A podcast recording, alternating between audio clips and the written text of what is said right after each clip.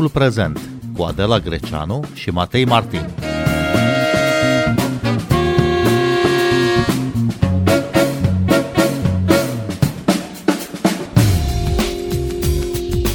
8 martie este Ziua Internațională a Drepturilor Femeii, dar despre semnificația inițială a acestei sărbători se vorbește încă foarte puțin în România. În ce măsură drepturile și libertățile femeilor sunt respectate la noi în țară? Bine v-am găsit, noi suntem Adela Greceanu și Matei Martin și invitata noastră este Ionela Băluță, sociolog, profesoară la Facultatea de Științe Politice a Universității din București și directoarea Centrului pentru Politicile Egalității de Șanse. Bună seara, bun venit la Radio România Cultural! Bună seara, bine v-am găsit, mulțumesc pentru invitație. Ați participat astăzi la un protest în fața guvernului la care s-a cerut acces la avort și la servicii de sănătate reproductivă. Dar știm că în România avortul la cerere este legal, este un drept al femeilor care trăiesc aici. De ce a devenit o temă de protest? Ce ați revendicat, de fapt? Am revendicat mai multe, mai multe lucruri.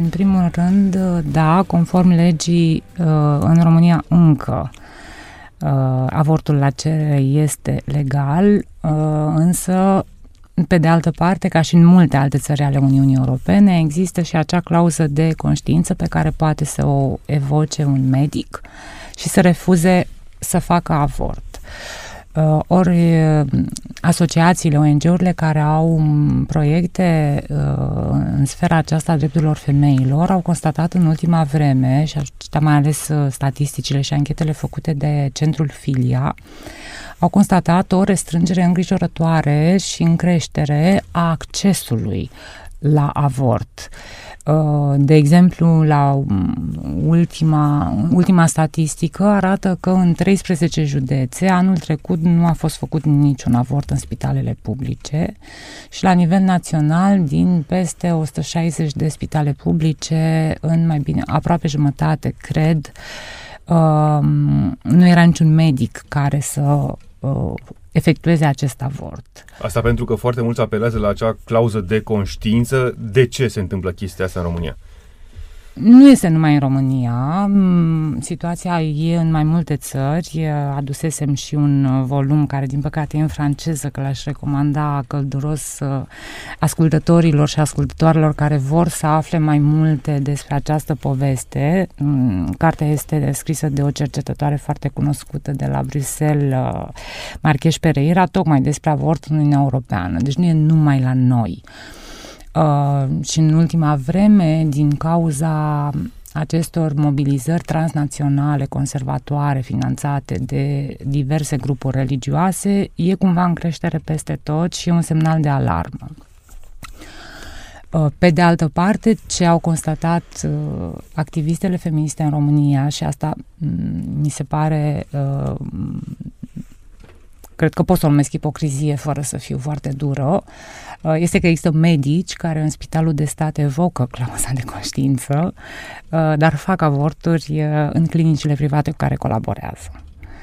Uh, iar aici... Înțeleg că e și o dimensiune comercială, să-i spunem da, așa, da. extrem de multă ipocrizie în, exact. în unele cazuri de refuz. În unele cazuri de refuz și oricum, per total, uh, al doilea aspect foarte îngrijorător pe care l-au constatat uh, din nou ONG-urile este și decalajul foarte mare, adică absența unui uh, tarif unic pentru acest serviciu.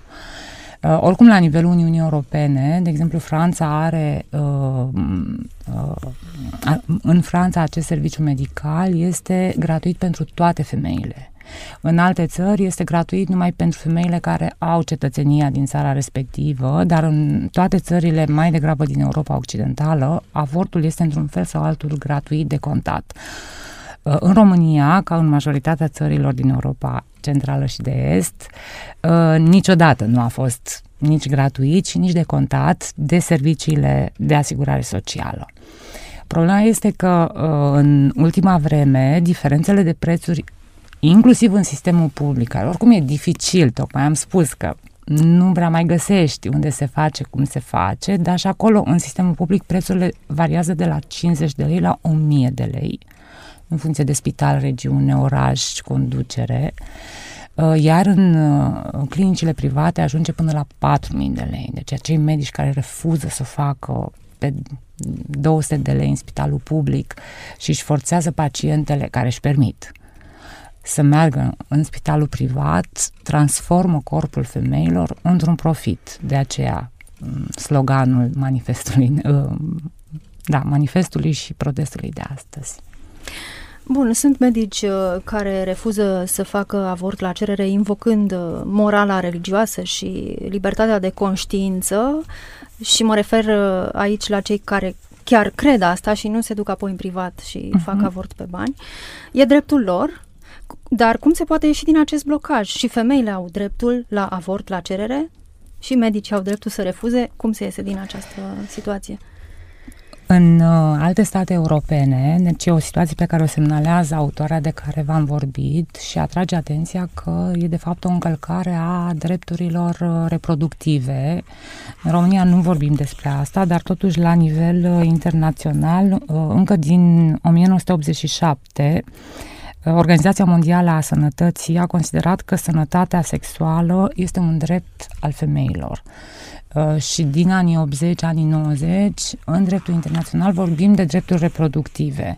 Ori accesul sau absența accesului la avort este o îngrădire a drepturilor reproductive, mai ales în țările unde legea spune că poți să faci, ai dreptul să faci. Uh, și atunci obligația statelor ar fi să găsească modalități de reglementare prin care, uh, în primul rând, medicul care spune eu nu fac avort pentru că mm, am credințe care o împiedică să facă acest lucru, uh, acel medic sau, mă rog, departamentul mm, din spital sunt, sunt obligate să le ofere femeilor informații despre alt medic care oferă acest serviciu și la nivelul spitalului, managerul trebuie să asigure că acest uh, serviciu este accesibil pentru orice femeie pentru că este spital public. Ceea ce nu se întâmplă. Ceea ce nu se întâmplă. Bun. Și îngrijorător, mă iertați că vă întreb, dar îngrijorător este că a crescut și vă dați seama, aceste cifre sunt uh, din mărturiile pe care asociațiile feministe le culeg așa în proiectele lor. A crescut numărul de avorturi care se fac acasă în condiții nesigure, care pot provoca uh, Uh, ne aducem aminte de perioada comunistă care nu-i departe, mutilare pe viață. Pentru că în timpul dictaturii comuniste, într-adevăr, uh, avortul uh, a fost interzis printr-un decret, printr-un decret lege care mm. a lăsat urmări foarte, foarte adânci. Exact. O să vorbim și despre celebrul decret al lui Ceaușescu din 1966, dar aș vrea să vă mai întreb, Ionela Băluță, ceva.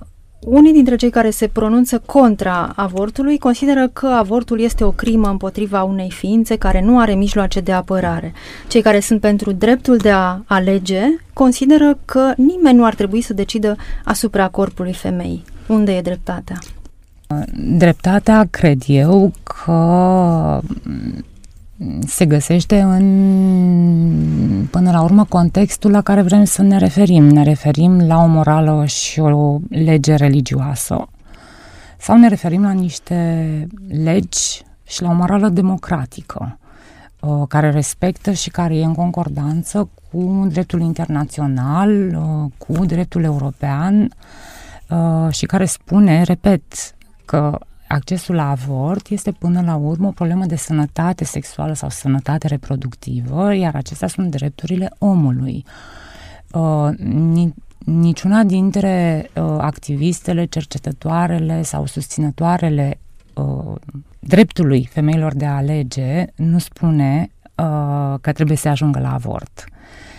Uh, pașii care trebuie făcuți și am spus astăzi și astăzi în piață și de fiecare dată o repetăm, sunt în primul rând educație sexuală în școli, nu educație religioasă. Fetele și băieții trebuie să fie informați, să înțeleagă ce înseamnă un act sexual, care sunt consecințele, cum ne protejăm, uh, pentru că suntem așa, când pe locul 1, când pe locul 2 la numărul de mame minore din Uniunea Europeană. Eu, asta este îngrijorarea mea principală, că noi condamnăm niște fete să devină mame și niște copii să crească cu niște mame care nu știu cât sunt pregătite și cât pot să le ofere acestor copii ceea ce un părinte ar trebui să-i ofere unui copil. Uh, după aceea noi nu mai avem în niciun fel nicio reglementare la nivel național a accesului la anticoncepționale, contraceptive. Nu se face informare, nu sunt accesibile, nu sunt gratuite. În comunitățile vulnerabile și sărace, 30 sau 40 sau 50 de lei pe lună e o sumă enormă. Sunt mărturii culese din nou de ONG-urile feministe care spun că au încercat să le informeze pe femei și au spus eu nu dau. Nu am cum să dau 50 de lei pe lună. Asta e, dacă rămân gravidă, o să văd ce o să fac. Uh, deci, dreptul de a alege asupra corpului mi se pare un drept fundamental care ar trebui să-i fie recunoscut oricărei persoane, fie că e bărbat, fie că e femeie, indiferent de rasă, clasă, etnie și așa mai departe.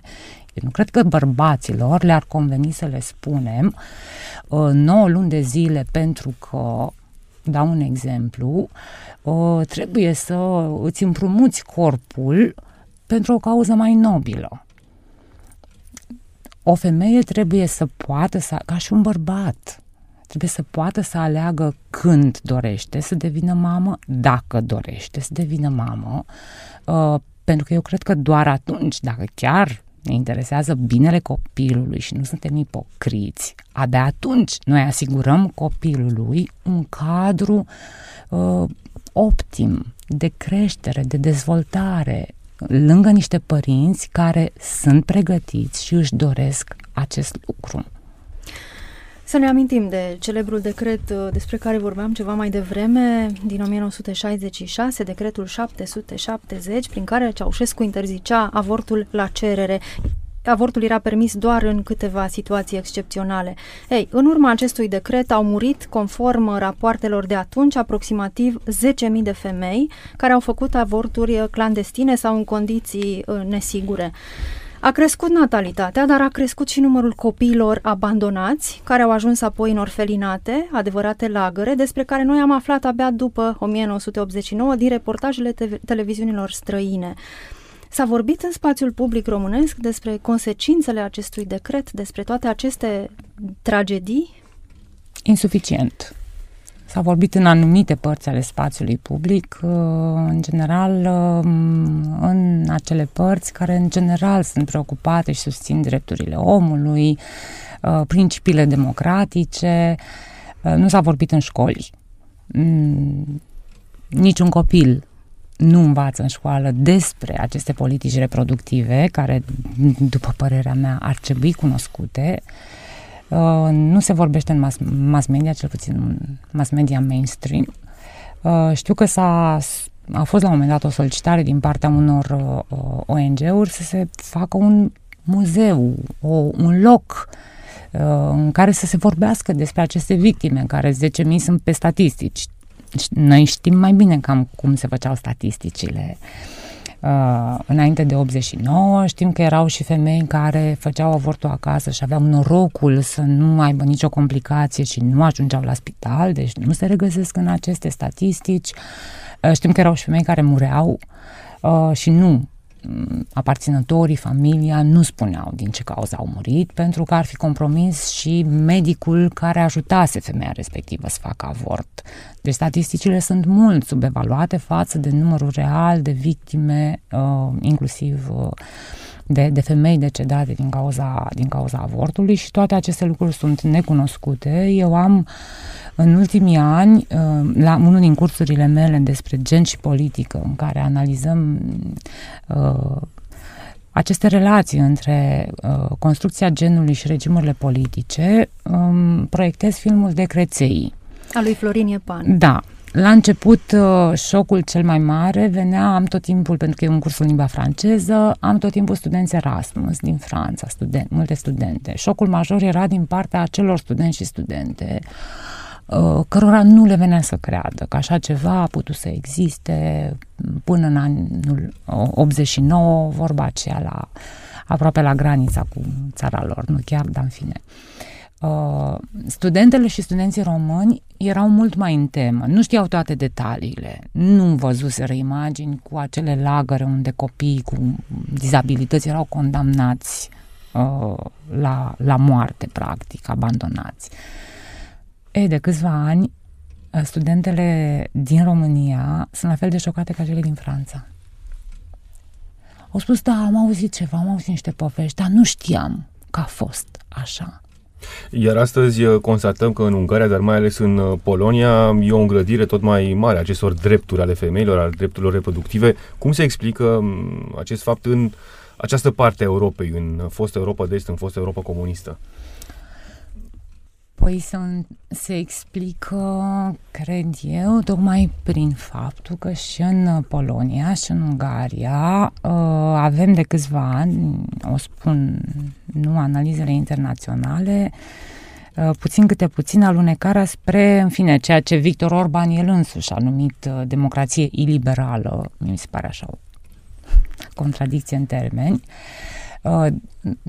în literatura de specialitate se vorbește fie, da, de regimuri iliberale, nu de democrație. O democrație, după părerea mea, nu poate fi liberală, fie de procese de dedemocratizare. În ambele țări avem în mod major aceste procese. În Polonia, legea pe care i-au adoptat-o este practic similară cu decretul de pe vremea lui Ceaușescu. E foarte restrictivă și a produs deja oficial, nu știm ce se întâmplă, pentru că sunt multe femei, bun, acum totuși granițele sunt deschise, mobilitatea este mai mare, la nivelul Uniunii Europene, femeile care au posibilitatea din nou, difer- o mică inegalitățile parte. sociale vor crește, merg și fac avorturi în alte țări. Uh, dar sunt deja mor decese despre care s-a vorbit ale unor femei care au ajuns la spital uh, și cele două decese care au stârnit foarte multe proteste au fost chiar ale unor femei care își doreau să aibă copii, erau sarcină avansată în ambele cazuri, au apărut complicații, iar medicilor le-a fost teamă să intervină să facă avort pentru că legea e așa de restrictivă, că dacă nu ai dovezi suficiente că e pusă în pericol viața mamei și faci avort, medicul poate să fie sancționat penal, așa cum era și în România. Uh, în Ungaria nu s-a mers până acolo, însă s-a adoptat o lege, după părerea mea, foarte, mm, destul de dură, mai ales în acest context unde ai toată presiunea religioasă, uh, socială, uh, pe, umărul feme- pe umerii femeilor, plus mișcările religioase care mm, declară că susțin viața, dar care de fapt sunt împotriva avortului. Uh, Um, și sincer, mie mi-este teamă că în România tipul acela de lege o să-l avem. Nu cred că se poate ceva ca în Polonia, dar o lege similară cu ceea ce a fost adoptat în vară în Ungaria nu exclud. Aș vrea să fac trei recomandări de lectură pentru cei care ne ascultă. E vorba despre trei uh, romane contemporane care tratează, printre altele, și tema avorturilor clandestine în epoca Ceaușescu. Toți copiii librăresei de Veronica de Niculescu la editura Polirom, romanul Corinei Sabău și se auzeau greierii la editura Humanitas și Complezență, romanul Simonei Sora a apărut tot la Polirom pentru cine vrea să înțeleagă chiar și prin uh, ficțiune, prin literatură, uh, ce însemna acest uh, decret și cum nu a, nu a scăzut, de fapt, numărul avorturilor din cauza sau datorită lui, ci au crescut, a crescut numărul avorturilor clandestine și uh, uh, făcute în condiții improprii. M- mă raliez și eu aici cu o recomandare cinematografică, filmul 4 luni, 3 săptămâni mm-hmm. și 2 mhm. zile, cred că este uh, un must, uh, trebuie văzut neapărat. Și, bineînțeles, uh, documentarul lui Florin Epan, evocat deja de creței. Întreruperea de sarcină este o decizie foarte grea. Nu cred că e cineva care să, să o ia uh, cu, cu ușurință. Ce ar trebui să știe o femeie pusă în situația de a decide dacă să facă sau nu avort? Bun, ideal ar fi să nu ajungă în această situație și, din nou, repet și insist, trebuie să avem acces la educație sexuală, la informare, la mijloace contraceptive, uh, la educație sexuală pentru ambii parteneri. Ar trebui ca noi, ca societate, să nu mai lăsăm doar pe umerii femeilor responsabilitatea de a nu rămâne gravidă. Pentru că, în continuare, în majoritatea cuplurilor, cumva e grija femeii. Că Până la urmă, bărbatului nu-i pasă. El nu rămâne însărcinat. Uh, și dacă femeile rămân însărcinate și dacă femeile ajung să nască, ele vor crește copiii. Uh, sau îi vor abandona, pentru că și asta este o problemă. Uh, această ipocrizie a celor care declară că sunt pro-viață uh, și nu fac nimic pentru miile de copii care trăiesc într-o sărăcie lucie pentru miile de copii care trăiesc, sunt abandonați unii de familie sau sunt lăsați în grija bunicilor. Uh, de ce nu facem ceva pentru copiii pe care îi avem? Și ne îngrijim de copiii care, ipotetic, i-am avea împotriva voinței femeilor. Cele care ajung în, din, din vari motive, nu, inclusiv poți să ajungi acolo pentru că ai fost victima unor relații sexuale neconsensuale. Uh, cred că au nevoie de suport psihologic și de suport medical real, onest. Uh, adică trebuie să li se explice foarte corect, din punct de vedere științific, ce se întâmplă, să li se ofere acces la analize și la supraveghere medicală, nu să fie medici care să le spună că dacă faci avort nu o să mai ai copii, că se întâmplă lucrurile acestea în multe spitale publice din România uh, și să fie psihologi care să fie acolo pentru ele. Pentru că, din nou, mie mi se pare că cel mai important lucru este ca femeia respectivă să poată să, alege, să aleagă ce mai bine pentru ea în acel moment.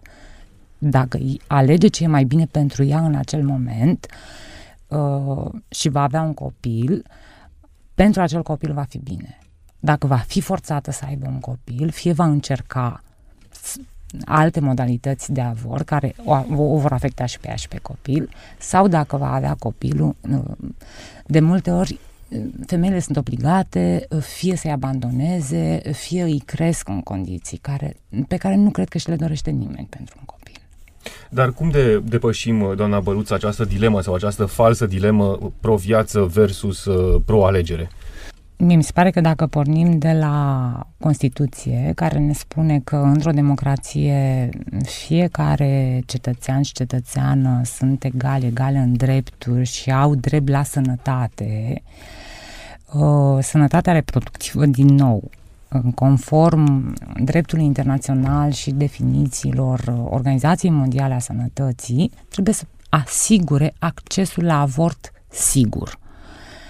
Din nou, Ideal este să nu ajungem acolo, dar dacă ajungem acolo, aceasta este singura cale. Cei care sunt pro-viață, după părerea mea, se plasează într-o paradigmă morală uh, care nu mai este cea oficială într-o democrație.